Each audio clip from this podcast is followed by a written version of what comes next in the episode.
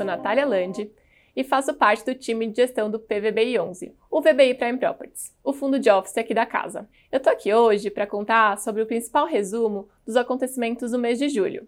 A respeito das informações financeiras, esse mês distribuímos o valor de 56 centavos por cota, equivalente a um yield anualizado de 6,8% sobre o valor patrimonial e 7,3% sobre o valor de mercado, referente ao fechamento do último dia útil do mês de julho.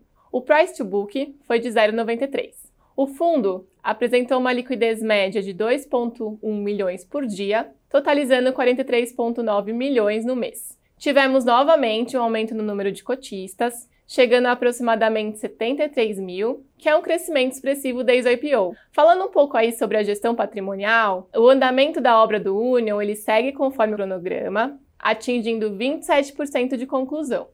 Atualmente, a gente está na etapa de concretagem da 11ª laje do pavimento tipo.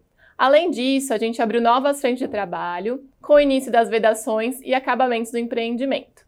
Sobre o FL 4440, iniciamos a obra de retrofit e paisagismo, além de começar a formatar o orçamento para a execução do espaço Relax. No Park Tower não temos atualizações significativas, a Prevent continua lá como nosso único locatário e com a operação total e colaboradores frequentando diariamente os espaços de escritório. No JK, a gente teve a assinatura do contrato de locação com o restaurante Luma e com esse contrato nós zeramos a vacância do fundo, que antes era de 0,1%. E aí, dando um panorama geral sobre os contratos de locação, hoje no nosso portfólio a gente tem 21% dos contratos com vencimento para 2024, além disso, 71% das revisionais para 2024.